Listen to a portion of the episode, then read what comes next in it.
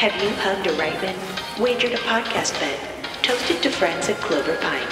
Prove it all to your friends with CrossRip merch available now in the gift shop. T-shirts, hats, mugs, stickers, and a whole lot more. Your purchase supports the show and keeps us running. Go to GhostbustersHQ.com/shop to get yours today. I like that shirt, friend.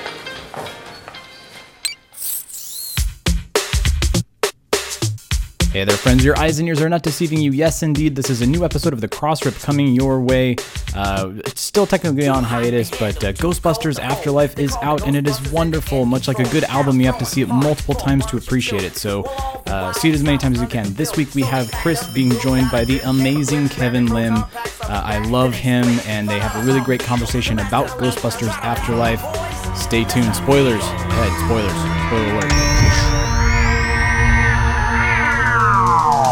Still Playing With Toys presents The Ghostbusters Interdimensional Crossroad, the biggest podcast since 1909. So great! News, interviews, and commentary on everything Ghostbusters. Are you the key master? Here are your hosts, Troy Benjamin and Chris Stewart. You know, it's just occurred to me we really haven't had a completely successful test of this equipment. Oh, we have fun. Woo!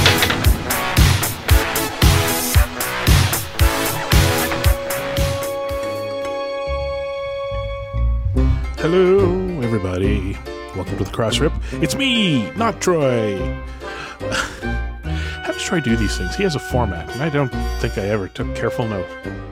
It's just what a terrible co-host I am. But anyhow, technically, yes, we're still on hiatus, or as I like to put it, Troy's on sabbatical. I'm being lazy.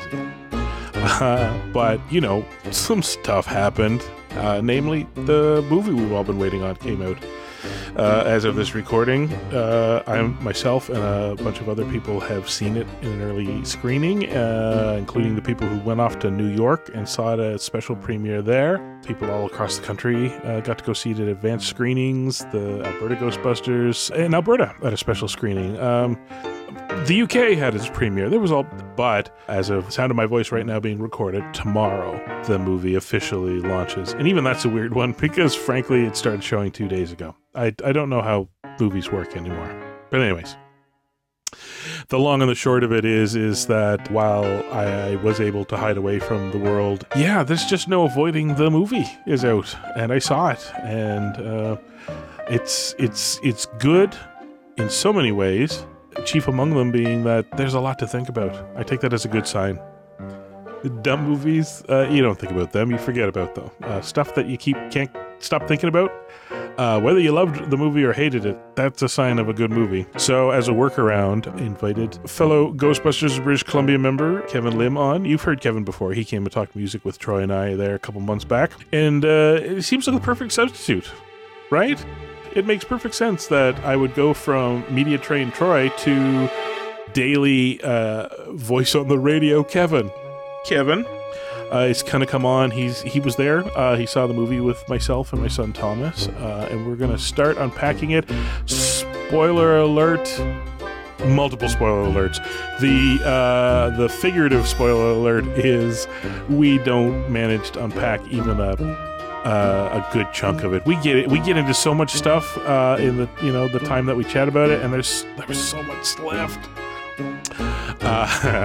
But as a bonus for today, though, Kevin Sonia morning show on Kiss FM Vancouver brought a treat for us.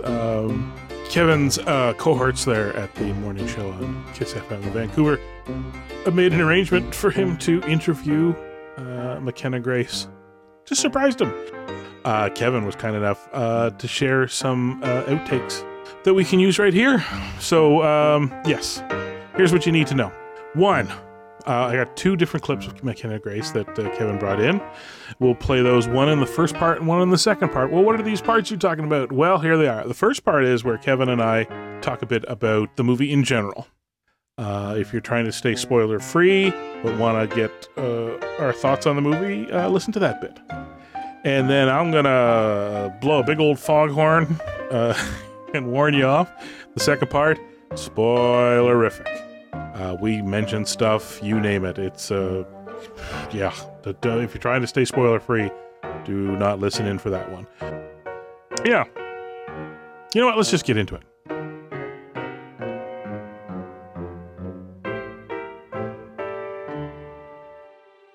Travis, I'm gonna need that thing back. A trade is a trade. You enjoying that football I signed for you? Oh, absolutely. It's my most prized possession. Funny you should say that, because I'm about to fire up my most prized possession right now. Oh, don't do that. Bad idea. My very own proton pack. Sorry, Earl. We still good for Taco Tuesday? This is insane. Ghostbusters Afterlife. Oh, no. Exclusively in movie theaters Thursday.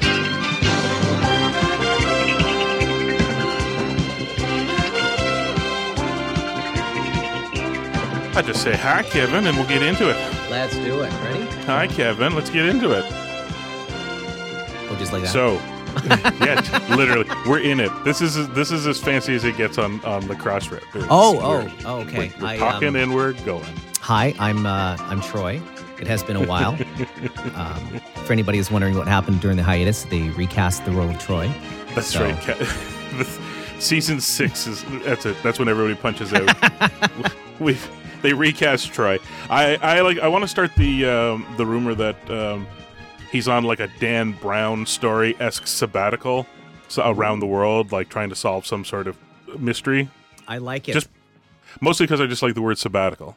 Technically, he's not really on a sabbatical. He's got work to do. Let's call it a sabbatical, anyways, because it is a $1 million word. It sounds very fancy, and it really lends for a lot of interpretation / rumors. So that's great. It does. Yes. The downside is he can't be here with us because, boy, you and I, we so hungry to dig into this movie. Yeah, I know, right? I know. It's I know that when you're dropping this episode, there's going to be a lot of people who have already seen it and just are waiting to unpack it with friends. And this is what this episode is all about. It is. Now I will say it up top, and I'm going to say it here again. What you and I are about to get into here is just some general, we're going to do some thumbs up, thumbs up. We're going to Siskel and Ebert it a bit, where we don't give anything away, but we'll thumbs up it, thumbs down it, whatever. I will say, related to people who are trying to avoid spoilers, if you're listening to this and you haven't made it to the movie yet, I will warn you when we switch over to get into the nitty gritty, because it will be spoiler-tastic. And I'd like to reaffirm that third trailer, if you've been avoiding it, keep avoiding it.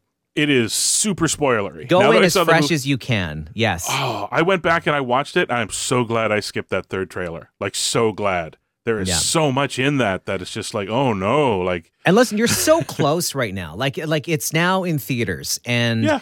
And just a couple more days. Oh yeah. Like, we have waited so long for this movie, and once you watch that movie, you can go back and watch those trailers. You can watch those interviews. You can watch you can unmute all the words on Twitter and all that stuff, right? You can do it. You can do it. You can. I guess. Yeah. Let's. Do you want to be Ebert or Siskel? You're more of a Siskel, I think. Well, where's Roper? Oh, you want to be Roper? Sure. You're showing my age. Thank you very much, there, Kevin. But fine, you can be Roper. So we're just gonna part one, just basically spoiler-free top line, general feelings about it, right? Yeah. Yeah, exactly. For people who are like, did you like it? Like, they're looking for that little bit of encouragement about going into it. Yeah. Not spoilers, but encouragement. Yeah, that's basically what we can do right now. It's very simple. I give it 2 thumbs up. Yeah, I will say my inner child and my adult self both loved it. And I could not stop smiling throughout the movie. It was so much of exactly what I wanted it to be. And I honestly thought that Afterlife was a movie for the generation that grew up watching the original Ghostbusters, and it's also a movie for the next generation, because the entire time I was thinking I cannot wait to share this with my kids, who will then see themselves and dream about being a Ghostbuster in the same way that we did. And right? It's such a love letter, as Jason Reitman has said so many times, a love letter to the original, but it's also a love letter to the fans. And I know there's a lot of critical reviews online that say that it's too much fan service. But listen, this podcast, if you're listening to this, you're a fan. And if you're a fan, you're like, service me. I don't care. Just service me. That's what I want you to do. I've waited for 30 years. So I like the breakdown between inner child and outer adult sort of thing. I think this first part is all inner child stuff. This is us on the school ground going, it was so awesome, you know. And the second part is the adult going that wants to chew on it more. Yes. Yeah, no, it I mean, it's complicated too. Once we saw the movie, you were with me. By the way, I apologize because after the fact I realized that Thomas kind of forcibly adopted you to sit with us at the theater. Oh, no, it was great to hang out with your son. Like, okay. I literally sat right beside Thomas. And if, you know, again, non-spoiler, right after the movie finished and we were sitting through the credits, because there's two end credit scenes, I turned to Thomas, your son, and I said, "What do you think?" And he said, "This is my favorite movie I've ever seen." Yeah. I, as a dad, I'm like that. Yeah, it seems to be correct. He's the kind of kid too that I think if he hated it, he'd lie to my face just because he didn't want me to feel bad. I don't want to break Dad's heart. But he kept talking about it after and on the way home. And we drove some of the Ghostbusters of British Columbia home, and they were all chattering away. Yeah. And every once in a while, I'd kind of throw to him, and he'd happily chime in. So I get the impression that he's 9, so he's got. There's other movies coming, and I'm not saying it's going to stay there forever, but yeah, for the moment, he's pretty thrilled about getting to see it. Pretty thrilled about getting to tell his friends he got to see it early. Yeah. So yeah, it was. But at the end of it, I was saying on Twitter to people, because I literally, if Twitter was like a visual format where if I just wandered in front of the camera and kind of like scratched my head, I'd instantly get 8 people going, "What does that mean? Why'd you scratch your head? Did you not like the movie?" Well, I noticed that too. A lot of people were unpacking what you were saying, but also what you weren't saying, to the point where, like, I don't think you purposely, you know, try to sway it any direction, but people were really picking apart because, you know, again, in the Ghostbusters community, you and Troy have been such shepherds of this community coming together, and everybody wants to know, you know, like, does Chris Stewart like it, and what did you think of the movie? Yeah, well, grumpy me is kind of like, one part of me is like, dude, you're the one who set this up over the last couple of decades. What do you can't get grumpy about it. And the other one is like, I just want to think about it in peace. Leave me alone. Right. Well, that's what today will kind of help address too. We're recording here on Thursday, so I've had 3 days to chew on this thing after one viewing, right? Just to be clear. After one viewing, yeah. This is my university film studies class all over again. I moved to Vancouver in the middle of a university semester, and the only class I couldn't drop was a film studies one. And being the weirdo that I was, mid-20s weirdo that I was, we had to do like a dissection of a movie, and I chose what's his name's Lost Highway, not Ghostbusters. No, boy, name's gone. I don't know why. I took a left turn and I can't read the signs. Starring Ryan Reynolds as the voice of the fast snail. That's right, Torque Boys, whatever the hell that one was. No, David Lynch. Is that right? Lost Highway, sure. Twin Peaks. Yeah. Okay. Fine. Anyways, his that weird. All of his are weird. I don't know why I chose that one. And I wrote the paper on one viewing at the theater because it was not out on home video yet. And right. I don't know why I put that pressure on myself, but here we are again. I've seen the movie once. I've retained large chunks of it. And over the last couple of days, and particularly today leading up to our discussion, I realized, wow, there's a couple of things that I need to go back and rewatch because I don't have a clear memory of what happened. Yeah. So I guess we'll see how it goes. So much of the first viewing as a fan is, I can't believe this is happening, and taking it all in. And then sometimes, and I don't know if this is the same case for you watching this. I mean, again, you were like right beside me. Your son was the only person between us, but was the recognition of, oh my gosh, I'm watching a new Ghostbusters movie. Like this is what I've lived my entire adult life hoping for, and then just kind of letting yourself fall back into the movie. But there's that little bit of, it's like when you have 3D glasses, you know, sometimes you just take them off for a second just to see what it looks like without it. And you're like, oh yeah. But it's such a pinch me moment that it's easy to forget a lot of things in the movie because you're just in the moment and you're feeling the emotions. And even leading up to the movie, like I remember I was talking to Ryan Dole on the way home from the studios, and he was like, yo, like, it was years, then it became months, then it was 100 days, then it was like 400 days again because they moved it back. But then, you know, like then it became hours and then minutes until we actually get to watch this movie. Like the lead up to this has been incredible. And now it's here. Yeah. And again, I think one of the simplest ways to non-spoiler express how I feel about the movie. I you may be the same way, you may not. I'll let you speak for yourself. I'm looking forward to tomorrow. Maria and I are going to go see it. And I think I'm pretty much on, I've been roped into some friends that want to see it with me too. And I'm more than happy. Like I'm prepared for a lot of movies, even movies I like. I see them once in the theater and I'm like, I'm good. Yep. I maybe rewatch it when it comes out on, you know, on streaming or whatever. Or this one, I'm like, no, it's rare. Well, I mean, you're like me, right? We're dads with smaller kids, so it's like we can't do what we used to do, which is if we wanted to go see a movie at the movie theater multiple times, we don't really have that flexibility anymore. Right. But I'm making the flex this time. And this is what I will recommend, because the same conversation's been going through my house is. There, especially with, you know, the pandemic, there's such a limited window now of the theatrical release. And if you want to watch this movie because you want to take it in again, because you love it or you just want to enjoy it, this movie will not be in theaters for a very long time. And when they bring back Ghostbusters during the Halloween season, it's likely going to be still the original Ghostbusters. They rarely bring back Ghostbusters 2. So if you really enjoy Afterlife, just take it in as many times as you can, because you will not have this opportunity in the future. And, you know, we talked about, you know, kids. I really want to be able to share this with my son, who's 6.5 or 6.75. And, you know, there's the question of, is it too scary? And it all depends on the kid and all depends on the parent and all that kind of stuff. But I really want him to be able to enjoy it in a movie theater before it goes away. And you know, the only option is at-home viewing. And it's very different. This is a theater movie. The first time you see this movie as a Ghostbusters fan, it should be in a theater. Yeah. I get to add this to the mental palace of remembering seeing the first one in theater the first time, the second one the first time, and now this one. Yeah. And Answer the Call as well. That one's a special case because that was the big gathering in LA. It's hard to forget that one, but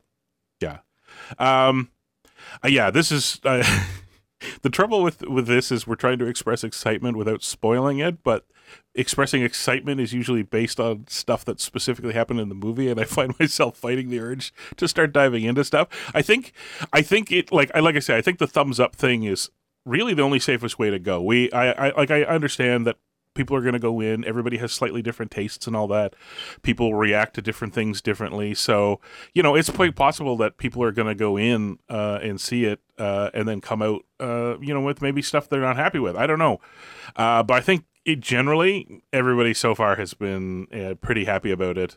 I think most people have expressed it as, I have questions, or I have just a couple of little things to nitpick or whatever. But none. I mean, at the end of the day, I was trying to explain to somebody that we were talking about it, and they were kind of vaguely apologetic that I just have a couple of, you know, nitpicks, and I was like, so what? I have nitpicks about the first movie, right? There's no such thing as a movie that you can't nitpick a couple of things, right? Like so.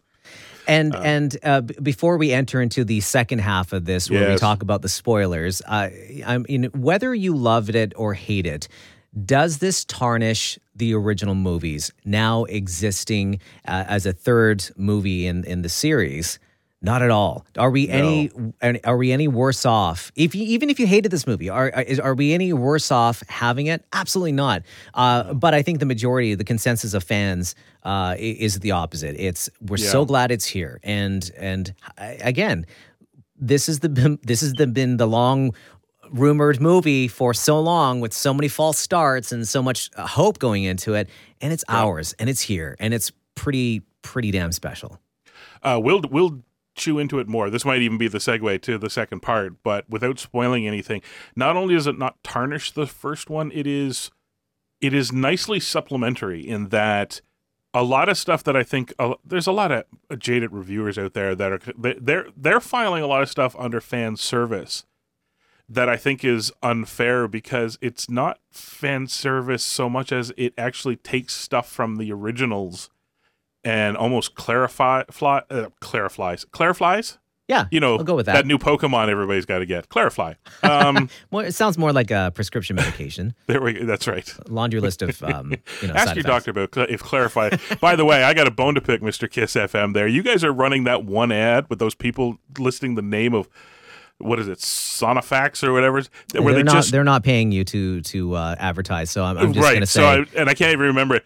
I'm mad. I'm not mad at you guys. I'm mad at that ad, by the way, because all they do is they say the name back and forth with different inflections, and at the end somebody goes, "Ask your doctor if it's right for you." I'm like, what the hell is it? Like, I don't even know. Well, ask your doctor and find out. I mean, if your doctor goes, "Oh, anyways, didn't think that you'd be the type of person to use that," read into it if you will. If everybody wondered if time off would help with my weird little left turns, no, it hasn't at all. But anyways, to help clarify stuff, like it's pretty clear even, early on, because, it was tied back into the original movies, he'd be touching on stuff from the original movies. Yeah. And yeah, he covers Reitman and Kennan, his co-writer there. Sure, it's fun and part of it is revisiting stuff for the original movies, but they also expand some of it. They also do some of it bigger and more bombastic because, it's now 2021 effects rather than what they had back then. They clarify some things that helps kind of take... Because Ghostbusters 1 has the rules of ghosts and all that was kind of a little fuzzy in places, and they kind of dial things in a little bit more. So, end of the day... I can't swear you're going to come out of it perfectly happy. That's up to you. That's not on me. But I'm pretty sure everybody's going to come in, and there's going to be a lot for them to pay attention to, and a lot they're going to think about afterwards. So I agree. And before we move into segment 2, just as a small little gift to anybody who's listening and hasn't seen it but still wants something spoiler-free, I brought for you a little clip from our radio show, so the Kevin and Sonia show on Kiss Radio in Vancouver, where we had McKenna Grace on the show. And I want to share this with you because it really... Not only is she phenomenal in the movie, but you can tell that the movie is special to her too. So here's McKenna geeking out about her role. Your love for Ghostbusters dates back to, well, I was going to say when you were a kid. It wasn't that long ago. You're 15 now. But like you, there are pictures of you dressed up as a Ghostbuster when you were younger. Yeah, I was Ghostbusters for Halloween. I was actually Bankman for Halloween in 2017. Whenever I was little, I have actually a photo of myself and the VHS of Ghostbusters the first time I ever watched it whenever I was 3. I have a picture of that. Wow. My mom would have to find it. But, just yesterday on her Facebook memories, the day before the Ghostbusters premiere, we got a picture of me 7 years ago next to the Ghostbusters car on the Sony lot the first time I went there. And I sent it to Jason, and I was like, whoa. This is weird. Wow. Jason Reitman, the director of Ghostbusters Afterlife. Jason Reitman, the director. I was like, man, this is weird. It's weird. It's so incredible. And not only are you in this new Ghostbusters movie, the long-awaited direct sequel to Ghostbusters 2, you are the star of the movie. The movie is centered around your character. It's insane. Like, hearing you say you're playing Phoebe. Like, it's still the weirdest thing to me.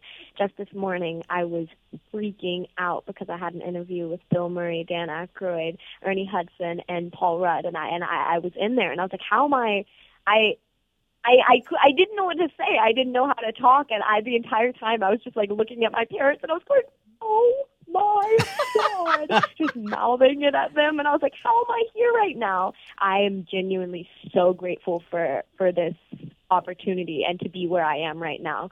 We haven't even talked about the fact that you have your own action figure. I know! Oh my God! I'm losing my mind over that. Like, I remember talking to Finn and being like, hey, man, I know that you have, like, action figures and fan art and all that crazy stuff from Stranger Things, but this is my, like, I've never had anything close to this. I got into my hotel room to do this interview, and on my desk was this kind of poster sort of thing, and it was fan art of Ghostbusters. I've never seen really anything like that of myself, and I'm sitting here still, like, staring at it, sitting on my bed right now. I'm losing my mind over the fact that people dress up as our characters and that people create this art of our characters. It means so much to me. Like, whenever I see it, I don't always respond to it online, but I see it and I lose my mind over it. I text it to my friends and I'm like, guys, this is insane. I'm so happy. You know, this is, as you had mentioned, this is a dream come true. And in many respects, the way that you dressed up as Peter Venkman as a Ghostbuster, you know, not that long ago for Halloween, when you were a kid for Halloween, people are going to be dressing up as your character. Wow. You are now going to be this generation's Ghostbuster.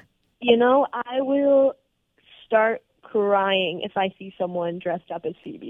I would start crying. I mean, this Halloween, I went trick-or-treating with my friends, and I saw some people dressed up as Ghostbusters, and I went, hey, you guys going to go see the new one? And then they went, yeah! And I went, whoa! They had no idea who you were, right? No, because I look so starkly different, but it was hilarious, you know, seeing people dressed up as Ghostbusters and then getting to be a part of this iconic franchise. It's really, really, like, it's so surreal because I feel like I've waited 2 years for this to finally be able to come out, and now I'm sitting here, and it is coming out. So a couple things from that. Yeah. First of all, like, infectious, and how do you not love McKenna Grace? I mean, she's so good in this movie, but also you forget how young she is still in real life, that she was still trick-or-treating like a couple weeks ago, right? And shout out, by the way, you know how she mentioned the fan art? That yes. She's just on the hotel room. That fan art, as we later learned, was actually the one that John Urqueba made. Oh. Yeah, because she saw right. John on the red carpet, and he and I have been DMing, and he shared a video of her saying, this was in my hotel room earlier today, and I was freaking out. I'm like, that's the one that she told me about. That is fantastic. Yeah, well, the other thing, I'll have to make a note for myself here, because... you'll be running, by the time people are listening to this, you may have been running your interview with her on your own show there, and I'll have to link people to that. But yeah, that's or cheap plug for the Kevin and Sonia podcast, available on Spotify or Apple Podcasts. If you want to hear the full interview. I'm glad you did that, because I heard a little bit of Sonia in the background there, laughing along with you guys. So I'm glad you pointed that out, your co-host, who didn't get to come see it. Aww. No, but you know what? It was thanks to her and our producer, Jordan, because I'm this mega Ghostbusters nerd, and I'm very open about that on the show to our listening audience. They actually made that interview happen, and they surprised me by saying, by the way, we have a surprise for you. And they said, McKenna Grace is going to be on the show, and you're going to be interviewing her. And it was just like... It was on the day of the premiere, too, and it was just my mind was just blown. And there's a little bit more of the interview that I'm going to play for you here in today's podcast on the CrossRip, because when we asked her about the potential of a sequel, I think you can have some fun unpacking that. So we'll do that in part 2 in a second. Okay, this is it. This is your warning. Everybody out of the pool if you're trying to stay spoiler-free, because... we are about to start talking in specifics about the movie. We have to. Trust me, if you haven't seen it yet, you'll leave that movie with questions and thoughts and a burning desire to go back in and see it again just to check some stuff that's swimming around in your head. But yes, Kevin and I are we're gonna dive into the deep end now. It'll be full of spoilers, and if you're trying to stay spoiler-free, you know, there's nothing to skip to. I'm not doing news after this or anything like that. Don't skip. Press pause, then go see the movie, and then come on back. Okay. Fair warning. We're going spoilery in 5, 4, 3. Spoiler-free zone is behind us. Can we talk now about the movie? We can absolutely talk about the movie. Let's just bridge it here for a second with... what we just left off on, which was you talking to McKenna Grace there. It's not spoilery, but I think it will lead to spoilery. It'll be a good lead in. I realized after the fact that they have been keeping it very neutral. I think there's various reasons they were keeping it very neutral, because, you know, some people immediately went to, oh, they're making Stranger Things, Ghostbusters, or, you know, doing it with the kids and not the originals. This sucks and all that sort of thing. I think that there was a lot of different reasons that they kind of left it as, no, this is a really great, really good ensemble cast. And it 100% is that. But the thing that they weren't saying that I realized coming out is that this entire movie is on McKenna Grace's shoulders. Like, if anybody else was a little off in the cast, it would be fine. But she had to sell us on being Egon's granddaughter, and she nails it. I've seen her in other stuff, so I know she's, you know, I know her as an actress. I know what kind of range she has, and she is acting as Egon Spengler's granddaughter. And if she had been a little off, I don't know how this movie would have felt, really. Yeah, she nailed the character and the nuances of Egon so well. I mean, the deadpan. I mean, she's shared videos of behind the scenes. Yeah, right, where she's just like, deadpan? And then as soon as they yell, cut, she's back laughing. And you just heard it, right? And like, she's just this huge, bright personality. And I think, you know, she did such a great job with it. And then also, which I know you also mentioned on Twitter, her singing debut, like her brand new debut song, is actually in the credits as you're finished watching the movies, waiting for those two bonus end credits. A really great track too. Like I was saying there on Twitter again, because I was talking about her and holding on the movie, and it led me to, you know, thinking about the song. It's a really good song, and like, not just a really good song. Like, I think it could hold up to radio. I'm hoping it gets radio play, to be honest. I don't know what Sony Music's intentions are with it or not, but if they're not trying to at least kind of push it out onto radio a little bit, I'm really disappointed for her, and I'm very, very disappointed in Sony Music. So, well, last time I was on your podcast, Chris, we were talking about the music of Ghostbusters, and with 1, 2, and Answer the Call, there was a very strong soundtrack presence. This movie was very different. It had some songs, but it wasn't really heavily. There was no song montage, and you know, I don't know what has been sort of pushed as a radio single. I know with Answer the Call, they really try to push the L. King song. There wasn't a lot of promotion behind the Missy Elliott, Fall Out Boy version of Ghostbusters. Yeah. So I don't know what they're doing musically to sort of have that crossover to mainstream radio. But I also know McKenna Grace has this huge following. She's 1.7 million followers on Instagram alone. Right. And so her brand is continuing to grow exponentially because of this movie. I don't know that. I'm trying to think. I know your time is limited here, and I don't want to hold you up too much. And we got lots to talk about. There is lots of stuff to talk about the music. I think a lot of it has been covered. Like, Troy and I kind of hit on it before when they started releasing bits and pieces of the score. And the rest of the movie is like that as well. They really dialed in on that Bernstein flair and all that. The thing that did surprise me, though, other than McKenna Grace's little nod there, hers is. I'm trying to think if there's any other more contemporary songs in the middle of it. I don't think so. A lot of it, strangely, is what I kind of in my brain filed away as Uncle Dan's jukebox, if that makes any sense. There is a lot of music that if somebody told me, oh, we went and asked Dan if we could rifle through his record collection, I would 100% believe it. There's a lot of bluesy or older R&B, you know, early American kind of rock and roll that fills out the movie. When you they're not going to use a score sting, they went with, and they needed something kind of pop evocative. They went with these needle drops, is that the term? Yeah, needle drops on. This is one of the reasons why I am disappointed that I only saw the movie once, because I couldn't memorize. No, the Shirelles are in there. I agree. It was very much in the background this time, rather than, you know, let's say Ghostbusters 2, where the courtroom scene ends and it's the "We're Back" and then Run DMC starts playing, and you know those, because those musical montages were so memorable. And then Bobby Brown on her own, saving the day in Ghostbusters 1.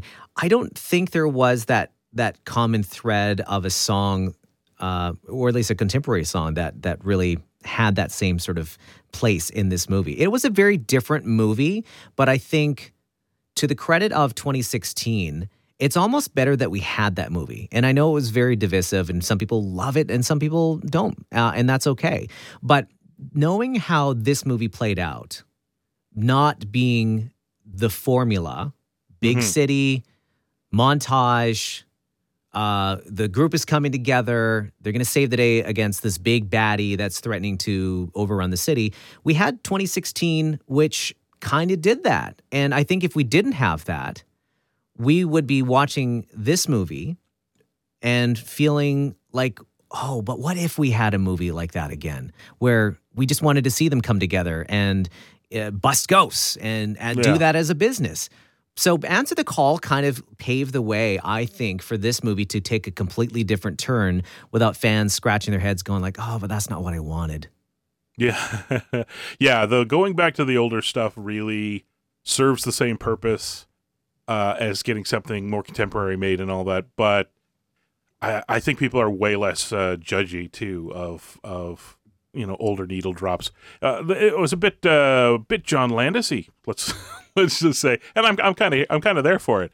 I mean, I don't honestly know that you and I are going to be able to touch on anything, but there's a few things that I kind of wanted to get into, and I know you did this on your show. You kind of offered it up as something we can do here, and unfortunately I heard it, so I would have been cheating. Was you were talking to some fans after the movie about whether it made them cry, like. Well, let me ask you. I don't know that anybody asked you. Did you have your? It's what I call Iron Giant moment. Did you have your Iron Giant moment? So, all day long, I was feeling very emotional. I was also running on very little sleep because we had some pretty devastating floods here in the Lower Mainland and you know on our side of the world. But I was feeling just very emotionally heightened that day, and. I didn't have a big sob session while watching the movie, but I felt incredibly moved in a way that the originals didn't move me. And they all said that, you know, that this is a very emotionally driven movie. And now that we can talk about the spoiler part of this, because this is in part two of your podcast, for me, what really got me was seeing the words "For Harold." Yeah. And I'm still getting goosebumps just when I said that right now, because when he appeared on screen and he did the thing with Phoebe at the very end and, you know, helped her hold the proton pack, it was so cool to see that. But as soon as you see them sort of almost break that fourth wall and pan up to the sky and then you see For Harold, it was just like, maybe now I'm crying. It's a delayed reaction. Oh, wow. Yeah, that was pretty powerful. It was an unusual format. It was one of the things that I noticed right away too. Is yes, they had their third act. The third act really brought everything full circle with Egon, and at the end of it, for a second, I was like, "Oh wow, you're just leaving it there," because in movies when they do the "For Whomever," it's right at the end of the movie. It's over. Yeah, and they panned to the night sky and they said "For Harold," and I was like. Wow, that's a weird place to. That's a weird way to. And then it kept going. I'm like, oh no, they just really, they actually kind of bumped it up from something that people kind of may blur out or glaze over because it is at the end of the movie, and made sure that everybody looked at it. And nobody really should have forgotten it anyways, because this entire movie from beginning, like, was that the only place you kind of got all misty? Let's call it misty-eyed, because I didn't bawl or anything either, but I do. Verklempt is a very good word to use in this situation, because it's exactly, you know, you're not sobbing, but you're a little choked up. Yeah, you suck it back in. You're like, there it is. Okay, I'm gonna do this. The other part of it was, and it wasn't because of sadness, but it was just overcome with this childlike joy. Was just seeing the guys again back in suits. And that was exactly, it hit the right notes. When they came back and they were there to help save the day, and you saw Bill Murray and you saw Ernie Hudson and Dan Aykroyd back in gear. And it was just like, wow. I mean, and I know like the Plasma series toys kind of spoiled it a little bit because you already saw it, but still seeing it on the big screen was incredibly fulfilling and satisfying still. Yeah. Absolutely. This is the interesting thing. This is why you and I are just going to tip of the iceberg. I may even have to like kind of reach out and talk to some other people and all that as well, just because I think there's a lot of variety of. Well, actually, I shouldn't be surprised. Everybody was going to touch this movie and walk away, you know, touched entirely differently. For me, I got gut punched like 3 times in the movie. Okay.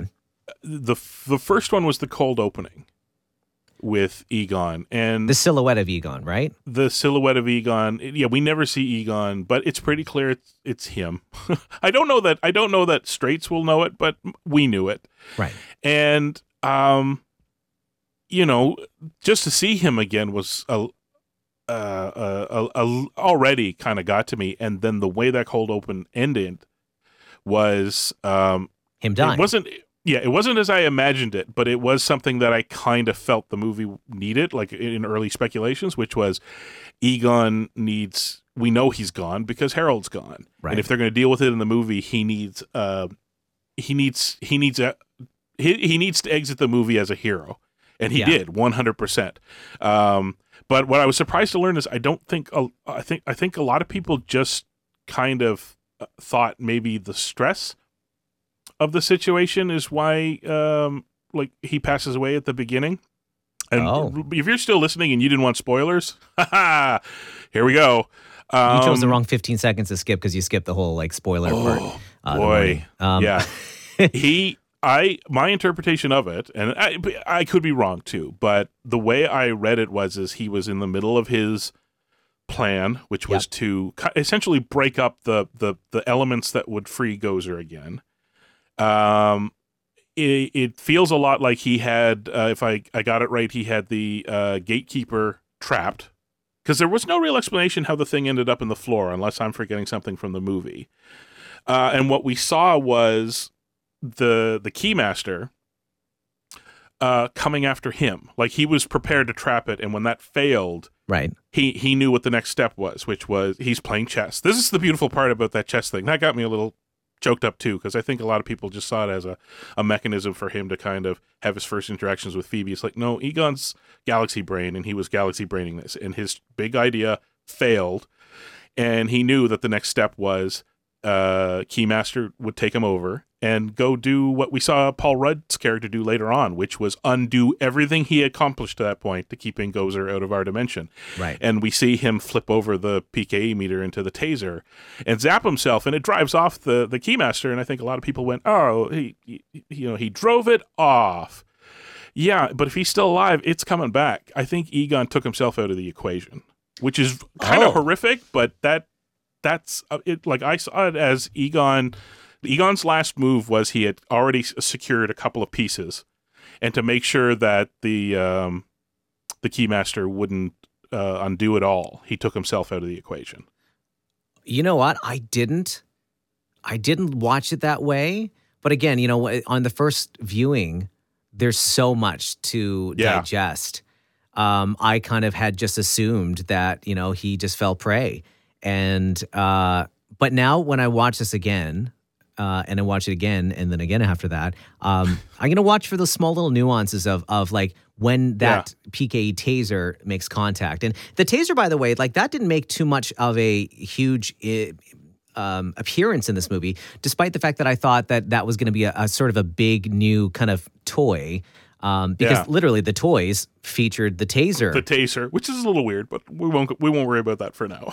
Yeah, and there were a couple of sort of red herrings in there too. Like, I thought the Shandor character was going to lead up to something big, and then of course you see Gozer basically rip him right in half in 2 seconds. You know, it's just like, I thought there was going to be more to that. Yeah, absolutely. Well, you and I are 100% on that one. I think everybody probably did too. Like, it was strange enough that his, like, initially, they find his Ivo Shandor's body, and I'm kind of like, oh, well, they buried him with his, you know, in his pyramid sort of thing. I guess that makes sense. The temple, when he then kind of came to life, it's like, oh wow, there was something. He had a bigger plan, and we're not hearing about it, and he's gone. And I'd like to think that this was, and let's put it this way: they put he's not credited, I don't believe, but J.K. Simmons played Ivo Shandor, right? And as somebody pointed out to me, Jason has a history with him. In his movies. They've worked together a lot. And I think I swear I saw his name in the end credits, but there wasn't a lot of pre-promotion about him being in the movie. Why they kept it a secret, I'm not really sure, because I'm sure it would have been fine to let people know that he was going to be someone in the movie. Well, we knew there were suspicions he was going to be in it though, because I believe he was like seen somewheres, or it kind of leaked or something. I don't really know. Yeah, like he was in Calgary or something like that. I can't remember now the details, but at the end of it, I like to think that they saw it as, if this is where Ghostbusters' story comes to an end, and it is a kind of a wrap up in a lot of ways, then good. It's well and done, and thanks to my friends for coming in and playing with me one last time. But like you say, it is so abrupt, I like to think that they then go, on the other hand, if this does what we all wanted to do, which is to lead into more stuff, we're going to come back and revisit Ivo Shandor somewhere, somehow. I don't know, limited Netflix series, alongside Vigo, one after another. Pull a Marvel. I want to see the Ivo Shandor miniseries, and then the Vigo miniseries on Netflix. They have the actor to do it. They have J.K. Simmons, not just some guy that kind of looked okay for the part or whatever. They have a name actor that can really dive into this sort of thing. So what were the if I can pick your brain now, sure, Chris? Like, what were the parts of the movie where you kind of you wish there was more of? Because for me, it was, I wish there were more references to Ghostbusters too. I think, seeing Ray's Occult was kind of it. I don't know how many more. Not that I was expecting Vigo to show up. Not that I was expecting, and it would have been great to see Janos. I was secretly like crossing my fingers that Janos would somehow show up. One is the other time I got a gut punch was when Phoebe called Ray. So your reference to the Ray's Occult, right? Ray's still working Ray's Occult, and she calls him. I kind of realized where they were heading when in jail. He's like, you get one call, and she reaches and pulls out the paper. Yeah, and who are you going to call? And I turned to Thomas, and I'm like, oh, and Thomas is like, what? And I'm like, you'll see. And, yeah, that was in the trailer. That was in the non-spoilery, before everything shut down. You're like, you saw that, right? That was in that about 3 months ago, that trailer came out. We saw that. We knew that we were going to Raise a Cult, but yes. I skipped the third trailer. So did which does give away that Phoebe calls Ray at Ray's Occult. That they touch on that bit in the trailer there. Right. So when I realized that, this is when it comes in. Yeah. And I was like, this is very exciting to me. That was very emotional because that was the first connection back to the Ghostbusters that were still, around in the movies world. But this is, I'm not wandering off your question here. It is the one bit that I don't know that there was a better way to do it. I'm by no means a filmmaker anywhere near accomplished to anybody who considers himself a filmmaker. So I don't have a better answer, but the call to Ray for the most part was very emotional, and him going, having this chat with her, and then he kind of vomits out everything we missed since '89. Right. And I'm like, I really wish this could have been parsed out somewhere else or paced out, but the way the movie is, I don't know how you could do it, like, unless you make the scene way longer. In a way, though, there would be no logical huge impact in the same way that it played out in this movie of bringing the guys back for that final big battle. Yeah. Because had you seen them earlier, it would have taken away from that big payoff. Yeah. I mean, I guess there might have been a way to do it that after the third act and they save the day and all that, and, Venkman's joke about we're going inside for cocoa or whatever, there could have been maybe 5 minutes of Ray gets to exposit a little bit more about, how things went off the rails and, his disappointment that it did. And that's the place that he could fill in a bit more, like all the stuff that it could have been a fine mystery too, as, why having a conversation with her on the phone, why is Ray so mad at Egon? And he can kind of hint at some stuff and still get the same thing. I don't know. But that's the one bit where I wish there was more just air in it. And I don't need more content, but just more air in that whole thing to fill us in on everything that we missed. That's the one trouble with this movie is, they had like 30-year window to cover. The movie, very broadly, I think was a great bridge. And it told a story, resetting, reintroducing the characters, but also setting it up for the future, which takes me to the post-credit scenes. Reading into it, and I've got a little clip of what McKenna Grace told us on my radio show about a possible sequel, and you can read into that in a second. But did you think that post-credit scene, specifically the one with Winston at the very end and bringing the Ecto-1 back to New York and the fire hall and... You know, do you think that confirmed a sequel, or it just set the scene very nicely? I think it set the scene. Just pragmatically, I don't think doing this movie 5 years after the last movie, 30 years after the original ones, I don't think anybody was necessarily going to throw a green light. There was a chance, because we did hear a lot about how people reacted to the script and all that sort of thing, and how happy people were with it and all that. But I think it felt a lot like I was saying with J.K. Simmons. I think it was a good setup for if we do move forward, and if nothing moves forward, it's a nice place to leave it that the universe, you know, we can all walk away and imagine in our heads how Ghostbusters continues from that point. We know, we know that Winston is going to. He's gonna be the. He's taking care of it. He's the Tony Stark. He's the Batman of the group, right? He's the guy with the money. We left at the theater, and I made the Batman reference, and then somebody else made the Marvel reference. I was like, different strokes for different folks, but yeah, same thing. He's the guy then that promised he'd put the car back in shape, which is a nice little nod to I'm not going to leave it fallow, which I think was a nice nod to fans who were like, how certain Ecto fans that were like, how dare you dishevel this beautiful car for this movie? Well, he's going to put it back in shape. Don't worry. He's bought the expensive piece of property. Maybe. I think what did he do? Kick out the Starbucks and then they dusted the place? I don't know. They cleaned up that Starbucks pretty quickly. I think it set the scene really well. And I think knowing how Answer the Call ended, which was, again, very teasery for a sequel, talking about who's Zool, right? Do you remember that at the very end? And it was almost like, we're trying to protect our hearts right now from looking too much into it. But here's what McKenna Grace told us on the show when my co-host Sonia had asked about the potential sequel. I bet you, next time when they come out with a new Ghostbusters, do you think that could happen?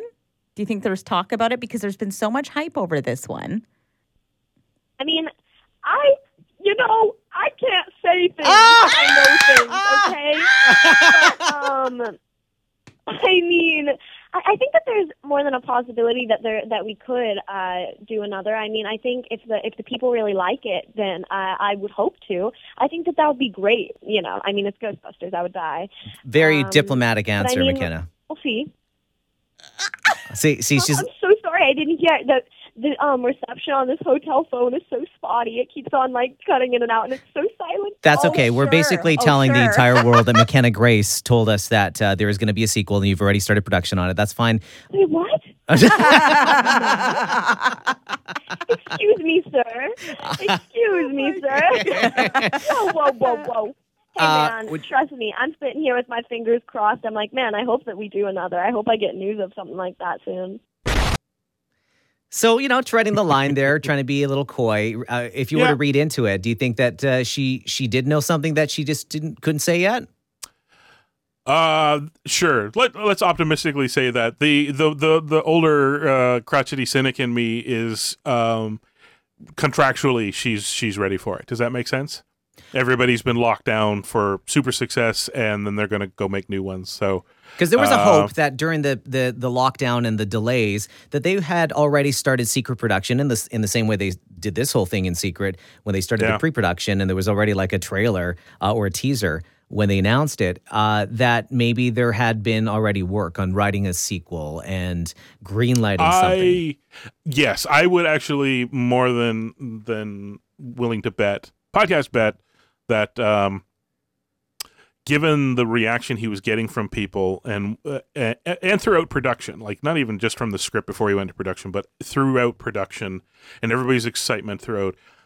Yeah, if he's got room to breathe, I'm pretty sure he and Gil Kenan there went to work and started at least treatmenting out where you know what, to be honest, to kind of set up the end of the movie the way they did, I almost think they have their wall of sticky notes to where that all goes anyways. You don't kind of plot out the end of this one with, optimism about where it's going to go, especially if, for example, we're right about J.K. Simmons was chosen because he's a name that can carry a thing. I'm not willing to say that they've gone into production. I don't think they have. And I think that's waiting to see how this weekend goes and all that sort of thing. But I definitely think they have their plan about where they want to go with it. So I'm going to try to bring this home here because I'm going to break the fourth wall. Your time is out. Yeah. I need to get out of these studios here because another show's about to start. But I will say, this movie was everything that I think a fan could have hoped for. We are better off having this now finally in our lives. Will we have another sequel? Because now there's now what? It's like going on vacation, right? You look forward to planning it, going on vacation, and there's so much excitement there. And then the vacation is done, and it's awesome, and you have its memories. And then you kind of feel like, oh, I don't know if I feel empty, or I'm ready to plan another vacation. But if the movie does well, boy, I'd love to see these characters back again. Phoebe and see what they do if they bring back a little bit more of that formula of busting ghosts as a business with Winston now at the helm. Yep. And you have the montage brought back. That sets the scene so well for that to happen. So well. Yeah. I think Rudd's been set up well to potentially be a new Ghostbuster. I have my suspicions about putting Bokeem Woodbine in there as Lucky's dad. Yeah. A trained law enforcement professional in small town America who then has his big run-in that we didn't find out, the town got hammered by ghosts, and we really didn't see a lot of it played out, and he kind of disappeared, and I'm kind of like, there's a guy that might, make a pivot shift once his tenure as sheriff is up to be a Ghostbuster. I'd do that, so... Yes, I can't wait to hear what Troy has to say about it, too, because I saw on Instagram that he finally got a chance to watch it as well. And yes, we're all going to have to... Well, we're going to be talking about this for years. Let's just leave it at that. The movie is a success because... Just like the first ones, we are going to be dissecting and staring at this movie and rewatching for years to come. Absolutely. Kevin, thank you, man. I'm sorry I ran a little long on you there, dude. But thank you for coming and playing nerd soundboarding with me. Of course. I've been waiting all week since you told me that, there'd be a chance to fill in for Troy for a little bit because, there's nothing like unpacking this movie with people who appreciate it just as much. And Thank you to you and the Ghostbusters of BC and Sony Pictures Canada for allowing me to experience it with you on that first premiere screening night.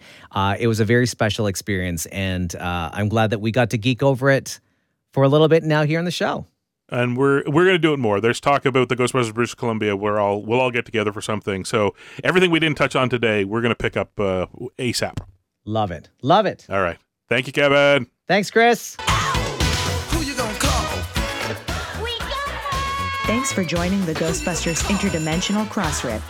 Visit us at protoncharging.com, ghostbustershq.net, and stillplayingwithtoys.net. That used to be one of my two favorite shows. Everything you're doing is bad. I just want to let you know that. We'd like to get a sample of your brain tissue. Oh. Next week, though, Careless Pets. We're so cool.